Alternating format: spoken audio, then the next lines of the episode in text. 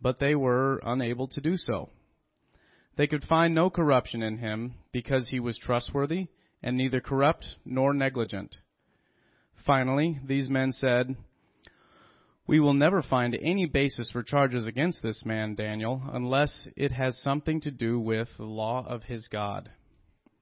So the administrators and the satraps went to went as a group to the king and said, O King Darius, live forever.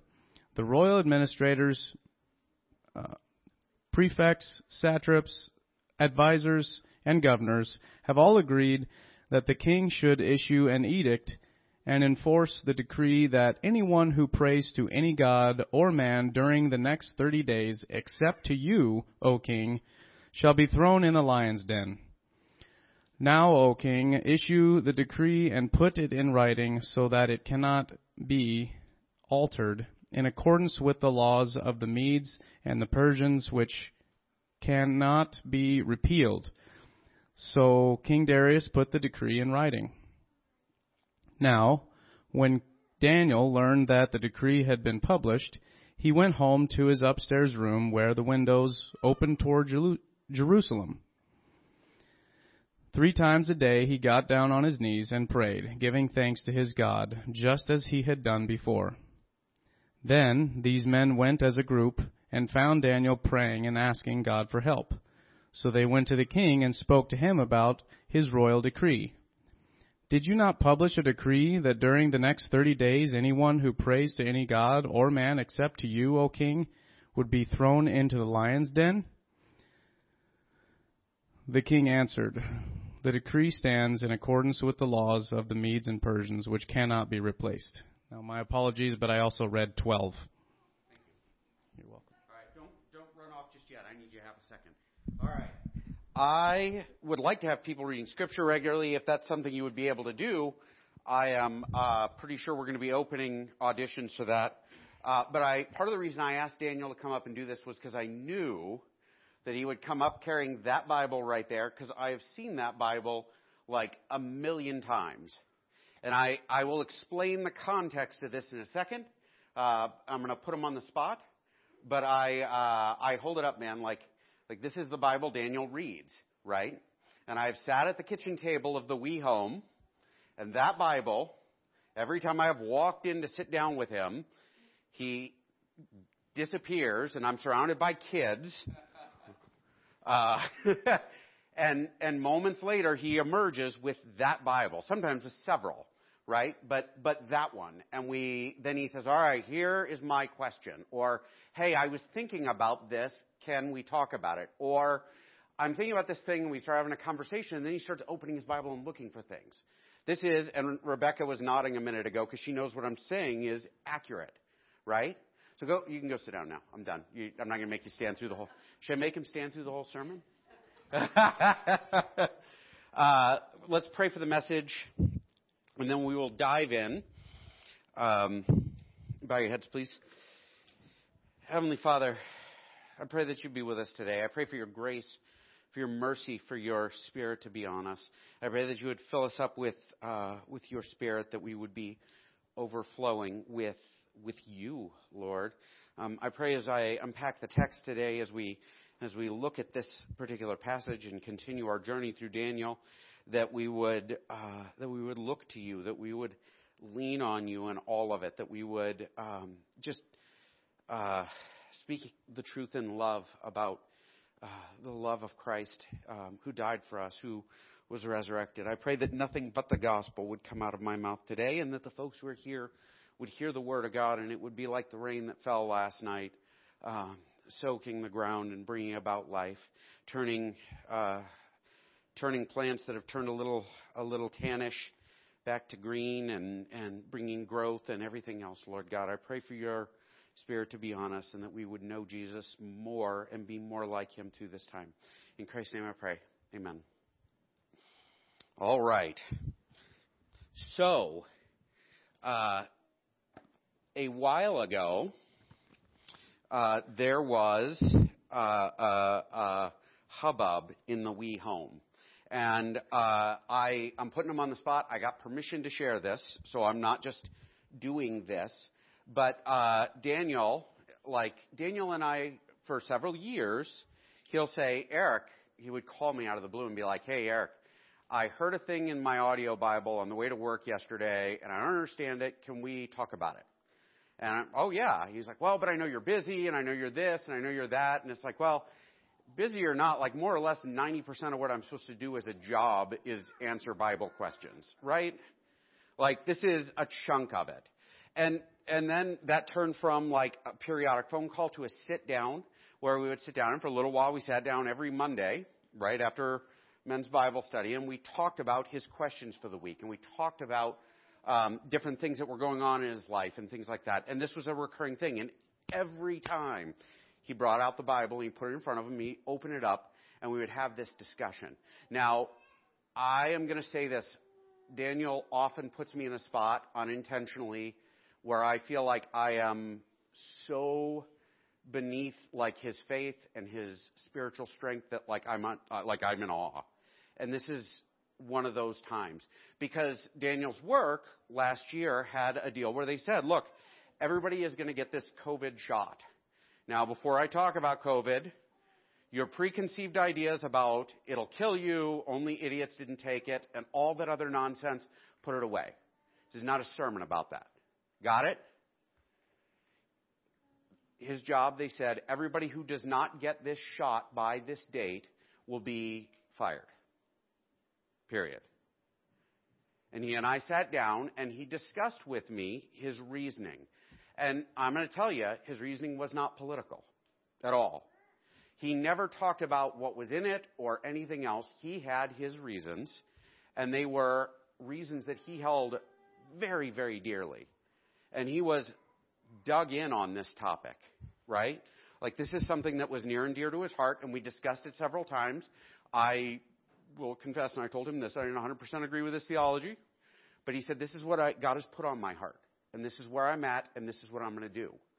And so we would sit down and discuss the cliff that was coming up in his life because no job means no money, means what happens to life in Big Sandy? Where do we go? What do we do? It means upsetting the apple cart of everything over a conviction that he felt God did not want him to do this thing. And he was, he was set.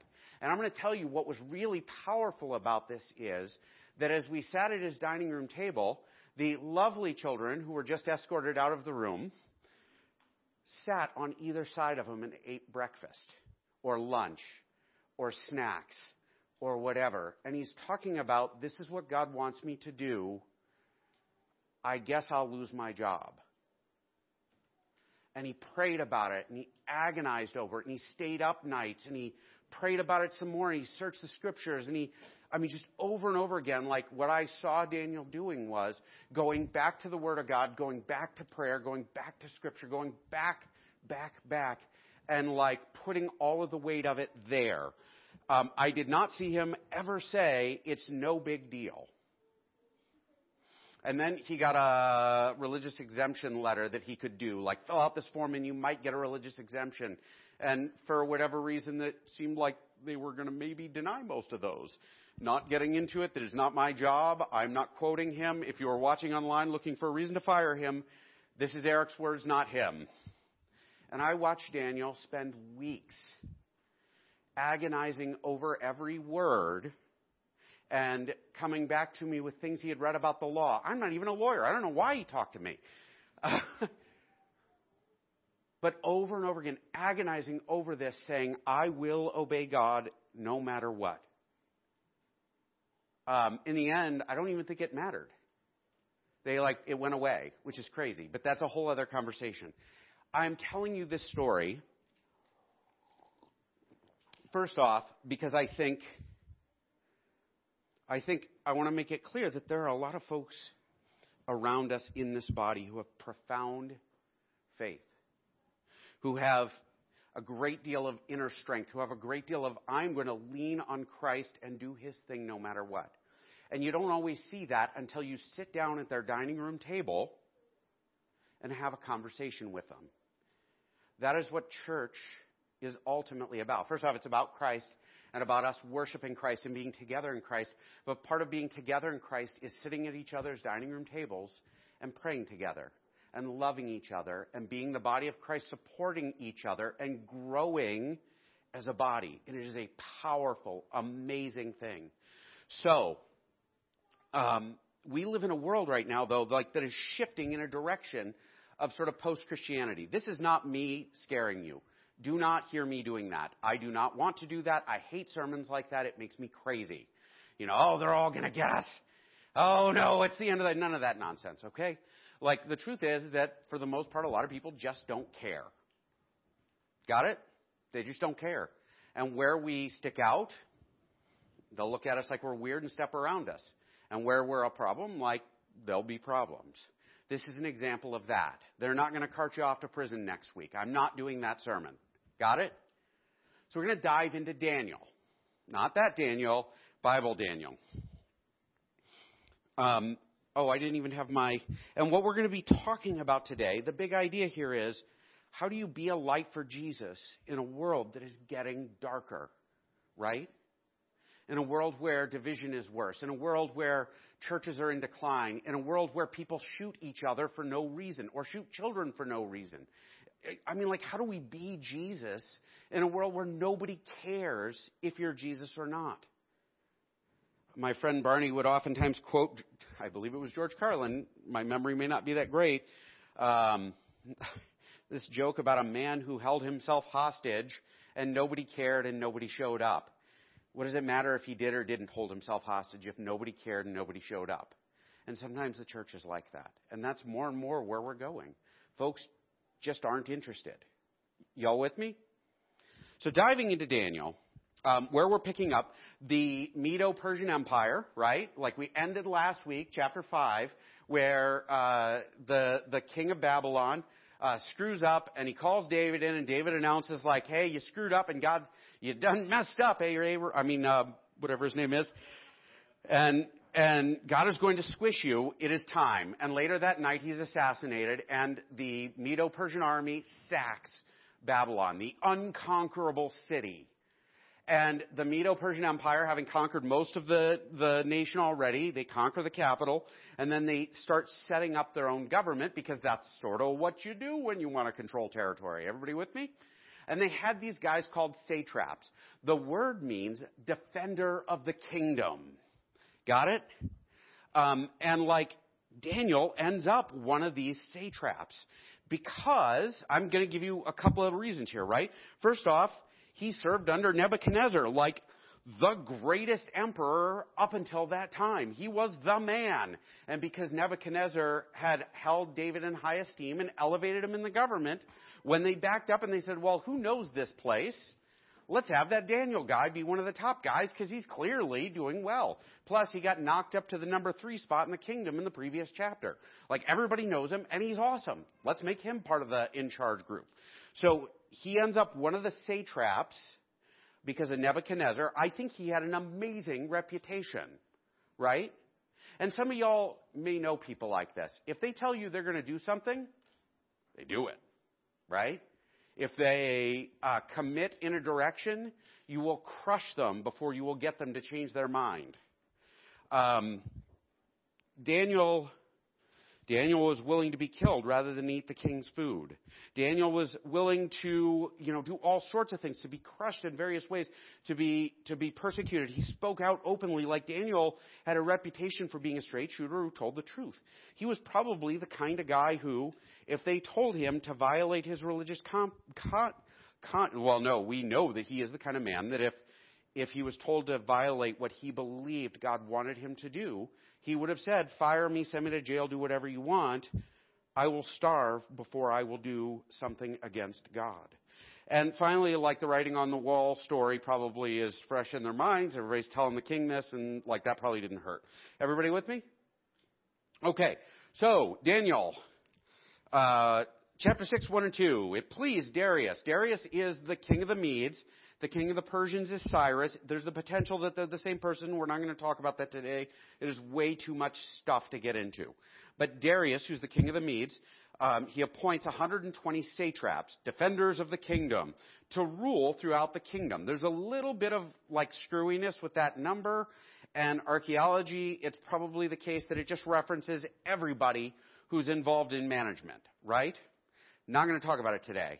Uh, ideally, I would do a later deep dive about it. If you want to hear about it, ask me. It's kind of interesting, but 120 satraps, so he's got 120 guys um, with three administrators over them. One of them was Daniel. And the satraps were made accountable to them so that the king might not suffer loss. Now, there's an important line there. Might not suffer loss. Um, this is all about taxes. Got it? Like, the satraps are collecting taxes and Daniel and two other guys, their job is to make sure the taxes get collected properly. Right? That's it. And so they hired guys at the top, and like, um, as we've seen throughout the book, and up until this point, like Daniel is this person of exceptional qualities. He's like a hard worker, right? He projects excellence. He brings his best to the table. By the way, as a believer, part of what Paul calls us to do is to bring our best every day because when you go to work, you represent Jesus. I worked with a guy on a line uh, making concrete tiles. It was absolutely horrible. California, hot. I was one of two guys that spoke English. I kid you not, like we were, me and the other temp. And the other temp was hyper Jesus guy. And he talked about Jesus the whole time and sang hymns and everything else. And he trash talked every other guy that worked there assuming they couldn't understand him, I guess, I don't know. But he was also exceptionally lazy, like uncomfortably lazy, and everybody despised him. Just hated him. They hated having to work with him, everything else, because they could not get him to do the hard work. And it always frustrated me because I would look at the guy and I would say, You're talking about Jesus everywhere. That's like cutting a guy off with a Jesus bumper sticker, man. Like, you're making us look bad. You're making him look bad. And so, like, hard work. He was this hard worker. He was honest. He had a great deal of integrity. And he was this wise man. Like, and we see all of this stuff in play. And almost certainly that's what kind of came about as a central problem for him as the text goes forward. So, now Daniel so distinguished himself among the administrators and satraps by his exceptional qualities that the king planned to set him over the whole kingdom. He rose up because he was who he was. He worked hard, he was honest. Like, and if you have a lead tax collector, you want the most honest man in the room, right? There's a reason I don't give my kids my wallet to hold on to. You know what it is? Things will disappear. I remember to this day, I went to a bookstore with Abby. She was like this tall, and she went to pay for her book and she had $5 and it was $4.25 and she stuck that 75 cents in her pocket. And I said, Abby, give me my change. And she said, no. And I said, no, Abby, give me my change. And she said, you gave me the money. They gave me the change. It is mine. Guess why Abby doesn't get money from me to pay for stuff?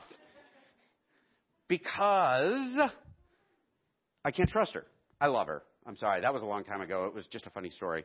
Uh, but like at the end of the day, because he was a person of integrity, he didn't look at this money and say, "Oh wow, this is an opportunity."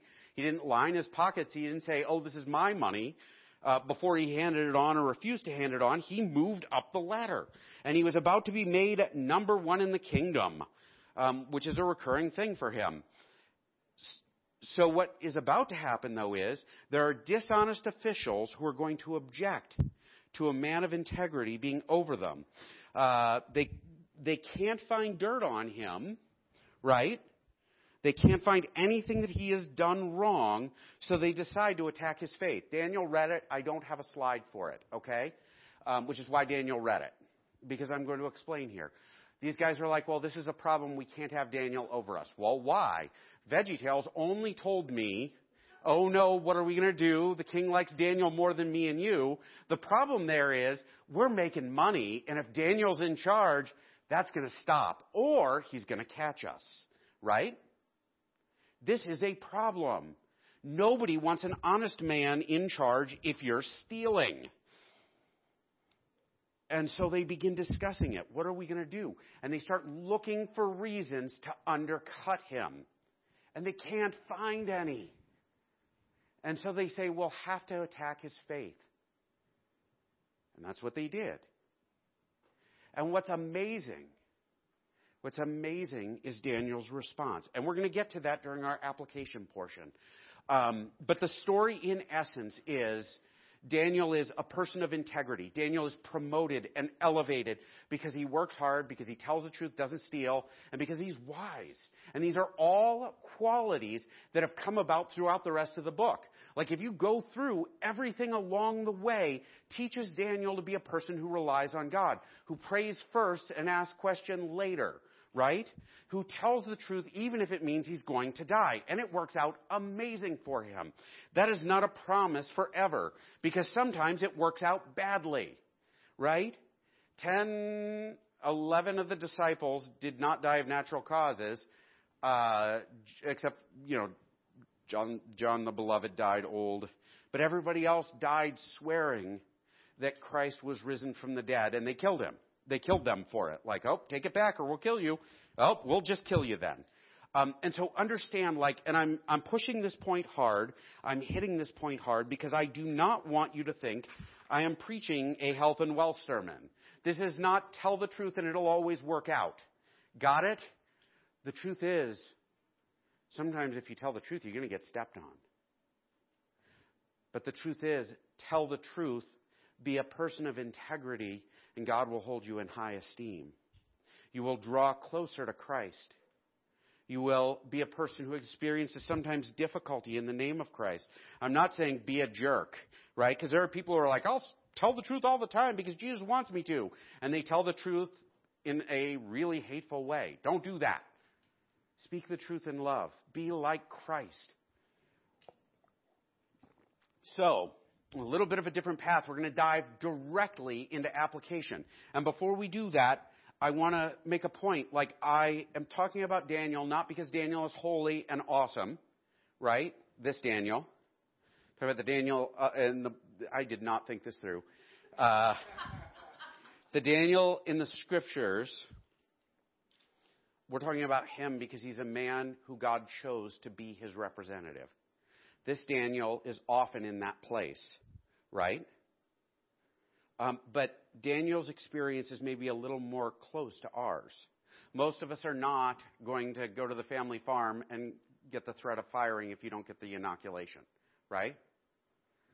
Um, but Daniel faced something and said, I, you know, I can only do what God calls me to do. I can only obey. And in that, like we see a modern example of this. Um, they weren't going to feed him to lions, but I'll tell you, creditors. Ooh. And so, for being different, for being honest, for being a man of God, Daniel is attacked. And eventually, they had to attack his faith because there was nothing else to, t- to attack. So, what do we do with this? I'm going to tell you first and foremost wake up. It is warm in here. Amen. It is. It is warmer up here because of all the hot air that's spewing. Also, because Eric forgot to come out here last night and turn the air conditioner on. And so it is kind of warm, and it's my fault. How many of y'all have listened to me drone on and begun to doze? Where's Jim? In the nursery, right? I, we live in a world where it is easy to fall asleep. Where everything in the world around us is lulling us to sleep. Thea is yawning right now. Um, but we need to stay awake, right? Sometimes we need to drink strong coffee spiritually. Sometimes we need to keep ourselves like focused. Sometimes we need to surround ourselves with other believers who are active in their faith, who talk about Jesus, who sit at the kitchen table with us with their Bible open and everything else, and we have these hard conversations so that we have intimate closeness with other believers that wakes up that part of us. Right?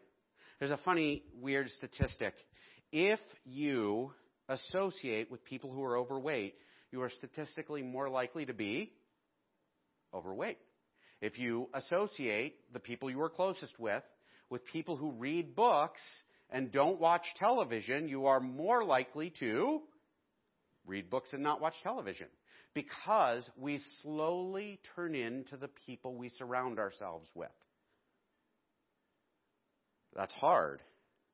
That is what part of what the church is for. But we need to wake up and we need to remain awake.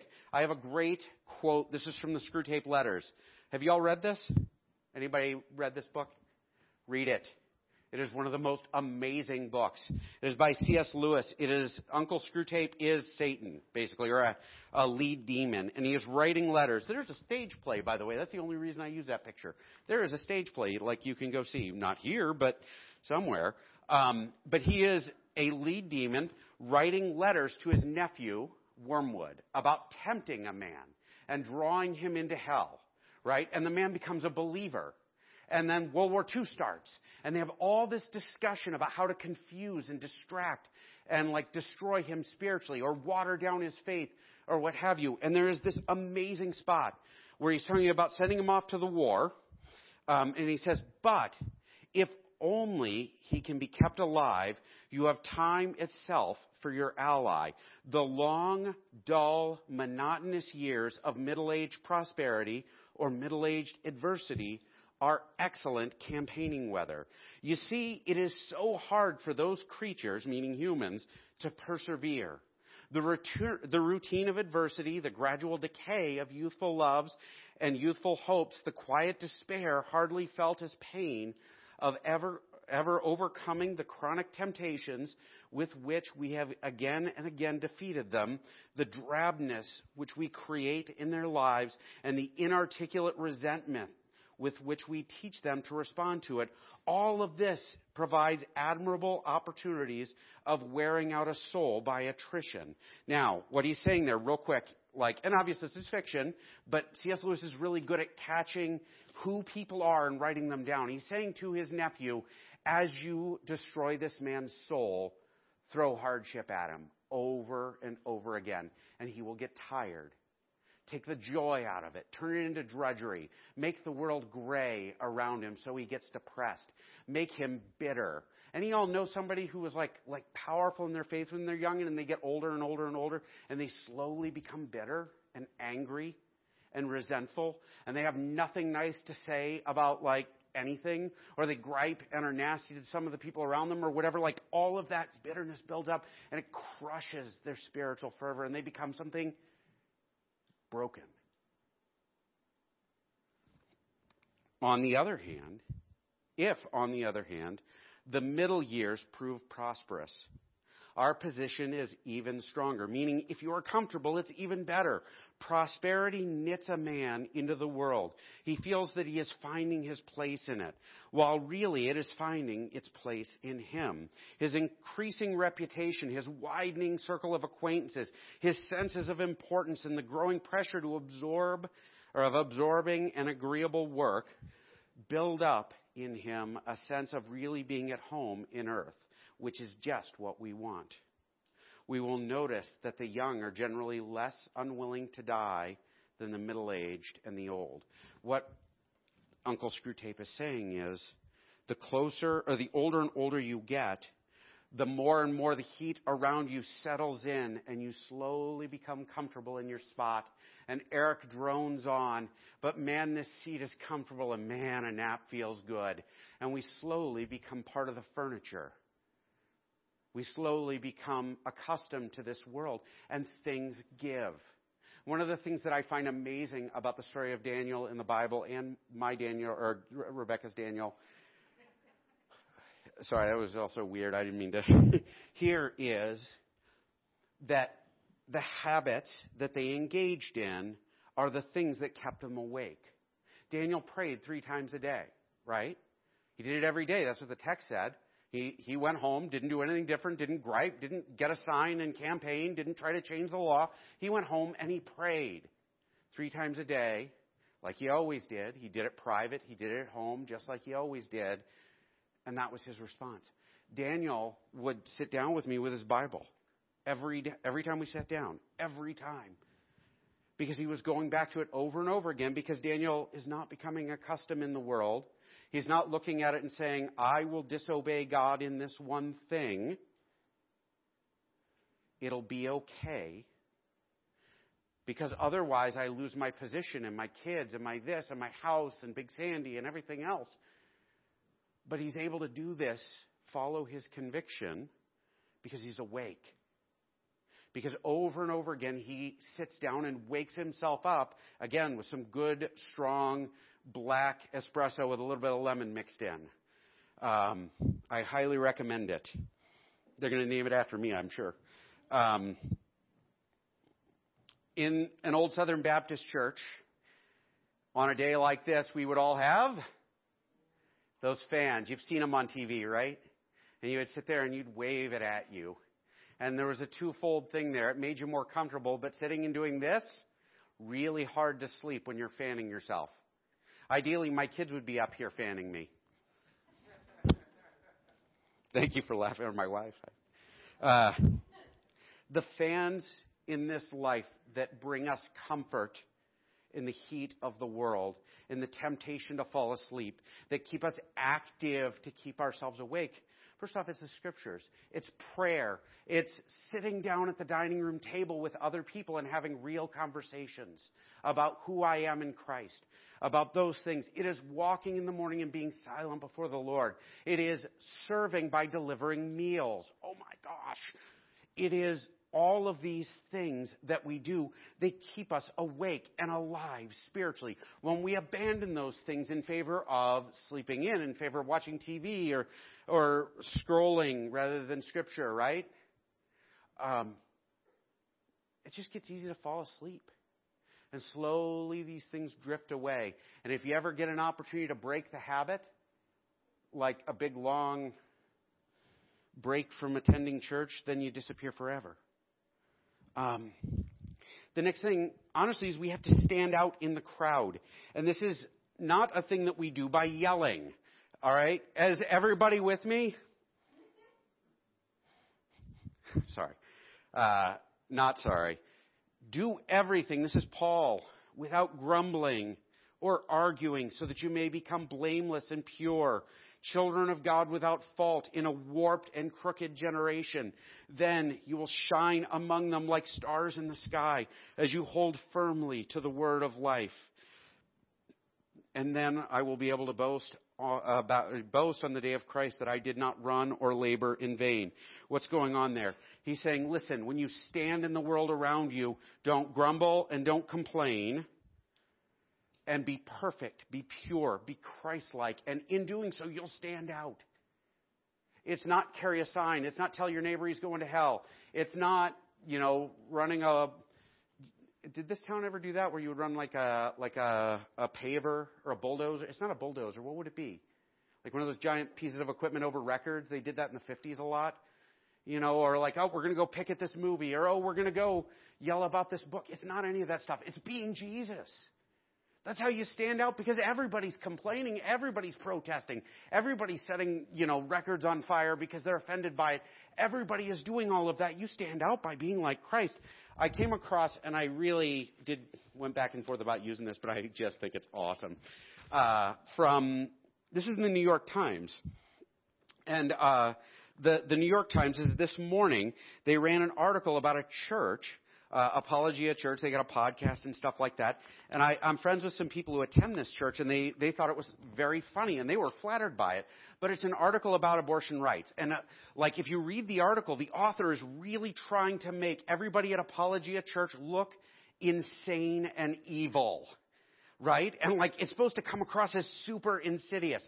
And my friend quoted this section and said, "It's amazing. They're like they're saying this is a horrible thing, but it's the most complimentary thing I've read about my church in ages." Like it's awesome. Check this out. At a time when church attendance is often shrinking, Apologia has so had so many families on a recent Sunday about a month ago uh, a month before the Supreme Court decision that it ran out of bulletins. Fathers wheeled in children in wagons, and mothers held babies while leading other small children by the hand. A man at the door greeted them in a black shirt that read, Jesus is Lord, pass the ammunition. Mr. Durbin, who's the pastor, preached from the book. By the way, over and over again, Mr. Durbin is presented as like this cult leader and evil. He's not, he's just a pastor, right? Like, he is just a guy. He's not nuts. Like, he's pretty normal. Jeremy listens to his podcast. I'm old. I don't even know what podcasts are. Um, Mr. Durbin preached from the book of Proverbs, which he said offered wisdom on every part of life, including about nations rejecting God's wisdom and then being destroyed, and how Christian mother, a Christian mother looks when she builds a home. Uh, over and against the average unbelieving mother, a woman's role is in the home. She raises up little heroes and little image bearers of God, he said. And I don't think, you know, women are exclusively, you gotta stay home no matter what. My wife has a job. If she didn't have a job, we wouldn't be here because, like, we can't afford it, right? But, like, the idea that mom would be attached to her kids, like, like it's presented as an offensive thing. The idea that nations rejecting God do so at their peril, that's terrifying. But that stuff, it really wasn't that scary, right? It actually, like, if I saw people walking in with wagons full of kids and carrying their babies, and that'd be kind of awesome. By the way, Cassie's pregnant. Did you guys know that? Congratulations. Um, in everything, we're to stand out, and sometimes standing out, or most of what standing out is supposed to be, is just being Christ-like. I'm aware. I'm going to pick on Daniel again. One of the weird things about Daniel's work is they're not they're not supposed to talk about faith right? Like you're not supposed to talk about your religion. But people come to Daniel and they ask him questions. And so he talks about Jesus a lot because people come to him and they say, well, wait a minute, can you help me understand this? Because everybody looks at Daniel and they just know who he is. He stands out because he's like Jesus. He's not carrying a sign, he's not preaching, he's not hitting people with the Bible, none of that stuff. But people come to him and say, Can you help me? Can you pray for me? Can you walk through this thing with me? Because being like Christ will draw people to you and you, you can't help but stand out, especially in the crazy world we live in. Right? Man, I am really sweating now. Uh, we're going to skip a, oh. All right, First Peter. But do this with gentleness and respect. Mind you, he is not saying screaming and hollering and yelling and insulting, arguing on Facebook. He's not mentioning it. It was the early days, so it was MySpace. Um, keeping a clear conscience, so that those who speak maliciously against you, against your good behavior in Christ, may be ashamed of their slander. For it is better if it is God's will to suffer for doing good than for doing evil. For Christ also suffered once for sins. I wish I had a neck thing that would air condition me. The righteous for the unrighteous to bring you to God. He was put to death in the body, but made alive in the spirit. What's he saying? He's saying, listen, be gentle, be patient, be loving, be blameless. And that way, if folks persecute you, they're persecuting you for being like Jesus. And if that happens, it's God's will that it happens. And just be all right with it. Like, understand Christ better through your suffering. So, first off, uh, golly, I got to kind of crank down here. Um, next application here make your identity in Christ your identity. When we separate those things, we encounter problems. Does anybody know who Eric Liddell is? Oh, I got one. Let's see if I show a picture of someone who isn't him. Does anybody know who Eric Liddell is? Chariots of Fire, right? Anybody know anything about Chariots of Fire except for the song?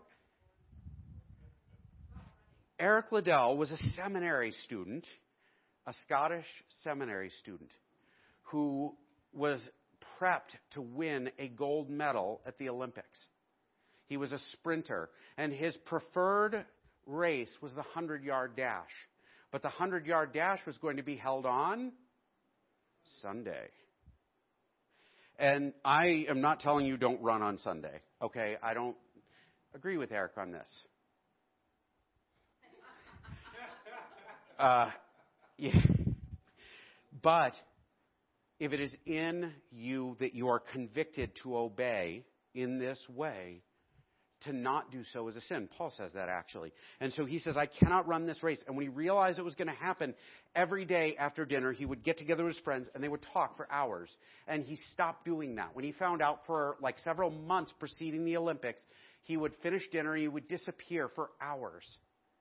And after weeks and weeks and weeks and weeks and weeks, like these several months, finally they found out that what he was doing was he was going to his room and praying to God about what he was what he should do. Like he had the opportunity to win an Olympic gold medal. And in the end, he did not race on Sunday. He raced a race that he did not think he could win, that nobody thought he could win, and then he won a gold medal. Because his conviction, it'd be a story you wouldn't even remember, right? Except they made a movie with that song. But also, his identity in Christ is who he was. When Daniel was put in a spot where he was like, oh, well, eat from the king's table, right? What did he say? He said, nope, not going to eat the king's food because God commands me not to. Why did God command the people not to eat the, the unkosher food? Well, it was a way of reminding them you're not a part of the world. You are a separate people. Do these things to remind yourself you are not of this world. Your home is somewhere else. You belong to God. You are God's people. And he obeyed that. And in obeying that, like God used him. And he learned. We need to follow this. We need to make that identity in Christ. And we don't have a lot of those things. Like we have Christian t shirts that are cheesy, and that's an awful way to remind ourselves, right? We have our body of Christ here. We have our Bible studies. We have these things. But we have to come to these things that remind us I am not Eric, the runner, or Eric, the pastor. I am Christ's representative. I am a new man, made new. Like Peter, I suspect, would say, I am no longer Simon, I am Peter. I am a new man. Our identity in Christ starts between us and God. And I'm not going to read it again, I'm going to just touch on it real quick. Daniel, what did Daniel do? Identity in Christ starts between him and you know him and God starts between him and Christ. How did it act out? Well, when the time came for him to, you know, to make a decision, he didn't announce, I am offended. I know. He didn't, he didn't do any of that nonsense. He went back and he said, God, I'm going to talk to you about this. Over and over again, God rescue me. God continue this. And in doing so, he broke the law. He didn't announce it publicly. He didn't protest. He didn't march. He didn't go on Facebook. He didn't complain about the vast conspiracy against him. Here, I'll just share the password with you there, Nathan. Sorry. Uh, it's just asked. He's not even in here, is he? Uh, and so Daniel, like his first go-to was, Jesus, what do you want me to do? Or probably, Father, what do you want me to do? For us, it is, Christ, what do you want me to do? Oh, this person offended me. What do I do? Well, I need to pray for him. I need to turn the other cheek. I need to be Jesus to him. I need to make peace. I need to create heaven here. And finally, we need to be real about who we are. Like, and if we are real about who we are in Christ, they will see Jesus instead of us. Because I'm going to tell you, I'm going to mess it up every time. If I am real about my identity, if when I am at home alone, I look like Jesus at the same time as I look like Jesus everywhere, right? I'm being real. I am authentic, and people will see that, and they will know if I am a hypocrite. The world is watching us for that. Uh, I'm going to have to skip that slide. Um, really, Peter is a great book. Read it when you get home. Um, and finally, we need to train ourselves in our relationship with Jesus, right? Like this is no small thing. I, while I was on vacation, I picked up a book, right? I know I bought like a hundred books. One that I bought in particular is How to Shoot Like a Navy SEAL. That's a great title, isn't it? And I was like, man, I'm going to read that. And if I went home and every day I sat down and read it, I would suddenly become an expert marksman. No. Guess what the trick is? Hours and hours of practice. I read this first chapter and I realized, well, Jiminy Cricket, I can't just read the book. I gotta practice. There's a great line in uh, Tolstoy's uh, War and Peace where um, Pierre, the main character, is realizing that he learned a great deal in his life. He understood more as a man as a result of going through hardship because he didn't just learn it with his head, he learned it with his whole life. Right? To follow Christ, to become like Christ, to train in godliness is to live a godly life. It's to carry your Bible and sit down with your kids and say, let's read together. And then the day when you sit down with Pastor Eric and you say, what am I going to do? Am I going to obey God or, and lose my job, or am I going to give in and compromise? On that day, you have strength. It's a product of every day, every day. Um, William James, the psychiatrist, uh, the father of American psychiatry, said that one of the best things we can do for ourselves to keep our strengths from evaporating, to keep the best parts of ourselves from disappearing. Like if you leave a cup out here in Montana, what happens after five minutes? It's about half empty because the air's so dry, it just, right? Like the steam sets up. Um, in order to keep your, your steadfastness and your ability to focus and work and everything else, in order to keep it together, you have to train.